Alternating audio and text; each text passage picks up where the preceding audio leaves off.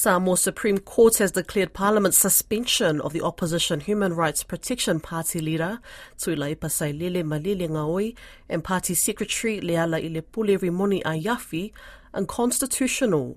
Lydia Lewis has the latest.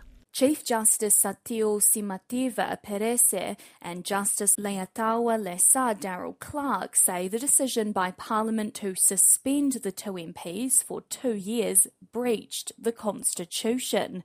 Samoa's former Prime Minister Tuilaepa has described it as a landmark decision. The decision today is a landmark decision he says it reaffirms that the right of free speech of all parliamentarians should be respected.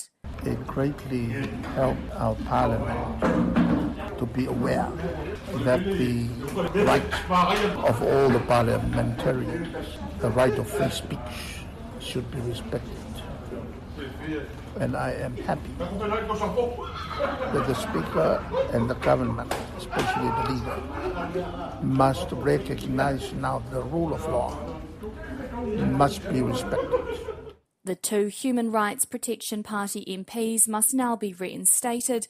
They are entitled to be paid their remuneration and the allowances that were withheld on account of the terms of the suspension.